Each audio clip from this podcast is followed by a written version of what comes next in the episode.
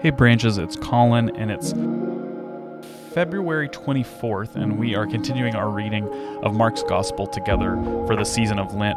We're now in chapter 5. We just wrapped up chapter 4 yesterday, and today in chapter 5, we're going to see, uh, honestly, a pretty strange story of Jesus delivering a whole bunch of demons from one guy uh, and kind of their conversation, what it says about Jesus' identity, and maybe, if any, uh, what spiritual knowledge we can gain from it, what we can learn from this story together. Uh, also, again, a, an echo again from earlier in the story of people's kind of fear of Jesus. How is he associated with this demon? How could he have control over him? What does it mean about who Jesus is? And really, for me to get to nerd out a little bit about Christian theology and one topic in particular, what we call Christology. Really, who is Jesus? The question we asked yesterday, and how we answer that several centuries later uh, with some theology. And so we're in Mark chapter 5. Starting in verse 1, we're going to read the first 20 verses of this chapter today. So hear this from Mark chapter 5. They came to the other side of the sea, to the country of the Gerasenes, and when he had stepped out of the boat, immediately a man out of the tombs with an unclean spirit met him. He lived among the tombs, and no one could restrain him any more, even with a chain. For he had been often restrained with shackles and chains, but the chains were wrenched apart and the shackles he broke in pieces. And no one had the strength to subdue him. Night and day among the tombs and on the mountains he was always howling and bruising himself with stones. When he saw Jesus from a distance, he ran and bowed down before him, and he shouted at the top of his voice, What have you to do with me, Jesus, Son of the Most High God? I adjure you, by God, do not torment me. For he had said to him, Come out of the man, you unclean spirit. Then Jesus asked him, What is your name? He replied, My name is Legion, for we are many he begged him earnestly not to send them out of the country. Now, there on the hillside, a great herd of swine was feeding, and the unclean spirits begged him, Send us into the swine, let us enter them. So he gave them permission. And the unclean spirits came out and entered the swine, and the herd, numbering about two thousand, rushed down the steep bank into the sea, and were drowned in the sea. The swineherds ran off and told it in the city and in the country. Then people came to see what it was that had happened. They came to Jesus, saw the d- demoniac sitting there, clothed and in his right mind, the very man who had had the legion, and they were afraid. Those who had seen what had happened to the demoniac and to the swine reported it, and they began to beg Jesus to leave their neighborhood. As he was getting into the boat, the man who had been possessed by demons begged him that he might be with him. But Jesus refused and said to him, Go home to your friends and tell them how much the Lord has done for you and what mercy he has shown you. And he went away and began to proclaim in the Decapolis how much Jesus had done for him, and everyone was amazed. I have in my margins here of my little printed edition of the Gospel of Mark we're handing out on Sundays just the word yikes next to the story of the demons being pushed into this herd of swine, about 2,000, which would be really be a large, large herd. But this story, every time I read it, I'm just I guess, captivated, but also just, um, I don't know, repulsed a little bit by this thing that Jesus does to this man and to these uh, demons and into these swine. It's kind of outside of our kind of modern understanding of how somebody who just really seems to be having um, difficult time spiritually, mentally, emotionally, psychologically, uh, how Jesus treats him, and then also what happens in the aftermath. Uh, apparently, we get this kind of strange detail that no one had the strength to subdue this man. I think the, the implication here is that this pile of demons that now live in him, that possess him, are giving him the strength of many demons and also the voice of many demons and also kind of the the aim of many demons which is just to be bodily dwelling uh, in a person. And it seems like this guy's been around for a long time. Everybody in the neighborhood knows who he is.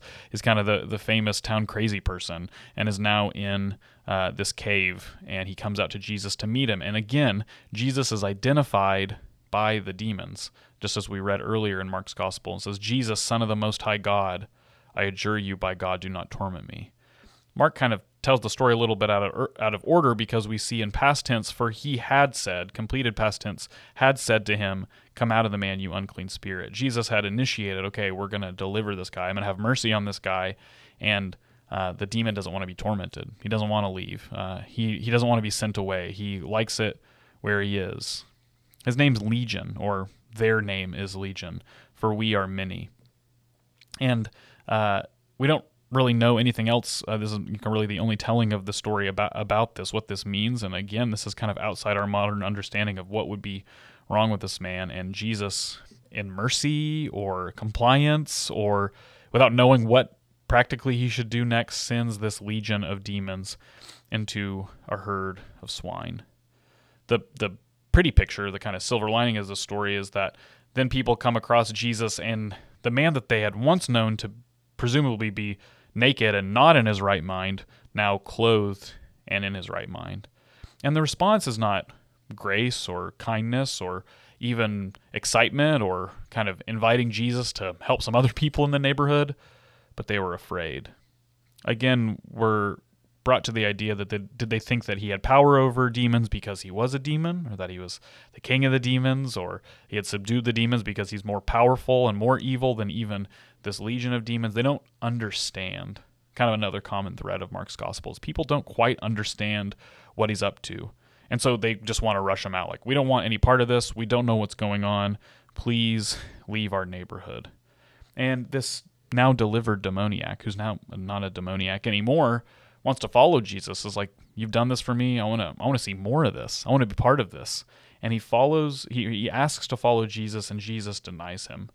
But more amazing than that is Jesus doesn't say, "And by the way, don't tell anybody what I've done." But really, for one of the first times, he says to the man, "Go home to your friends and tell them how much the Lord has done for you. Don't keep this a secret." Go tell everyone what's happened because in your town they really need to hear it, is kind of the assumption that I'm making. And we get this word Lord, how much the Lord has done for you. What Jesus is saying is like, God has done this. Kurios is the word there. The Lord has done this for you. God, Yahweh, the King, uh, the, the, the, the God of the Jews, of the Hebrew people, has done this for you. And He's shown you mercy. He's delivered you from it. He didn't leave you in this state. Jesus is saying, God did this. But then the man, in his response, says, uh, how much Jesus had done for him, and everyone was amazed by it. The kind of tease I gave at the beginning is to talk a little bit about theology for us to kind of nerd out about um, what what is happening here in the story and and who Jesus thinks Jesus is, who people think Jesus is, and who uh, what who Mark thinks Jesus is. That we'll hear Jesus use the word Lord, speaking of God, and then the man Mark doesn't correct this. It says what Jesus had done for him there's a couple of ways to slice this. That one, uh, Jesus is doing thing on God, on the Lord's authority, or maybe Mark is kind of in a sly, undercutting way associating Jesus with that word Lord. The first Christian creed, in some way, the first stated creedal statement of Christians in the first century Jesus is Lord. we look at the Gospels, one end of the spectrum Mark, the other opposite end of the spectrum is John. We use this word Christology. How high is the Christology? Is Jesus seen as this actual divine God figure? In John 1, in the beginning was the Word, and the Word was with God, and the Word was God. And this Word was, was Jesus, we see in John. It's not as clear in Mark, except maybe here is some evidence that we shouldn't kind of compete the gospels against each other for their Christologies, but maybe in Mark, Jesus is also Lord. Maybe that's something that you can ponder this week, or as you continue to read in Mark. What other signs do we have, if there are any, that Jesus is not just a representative of God, but is God Himself in the flesh?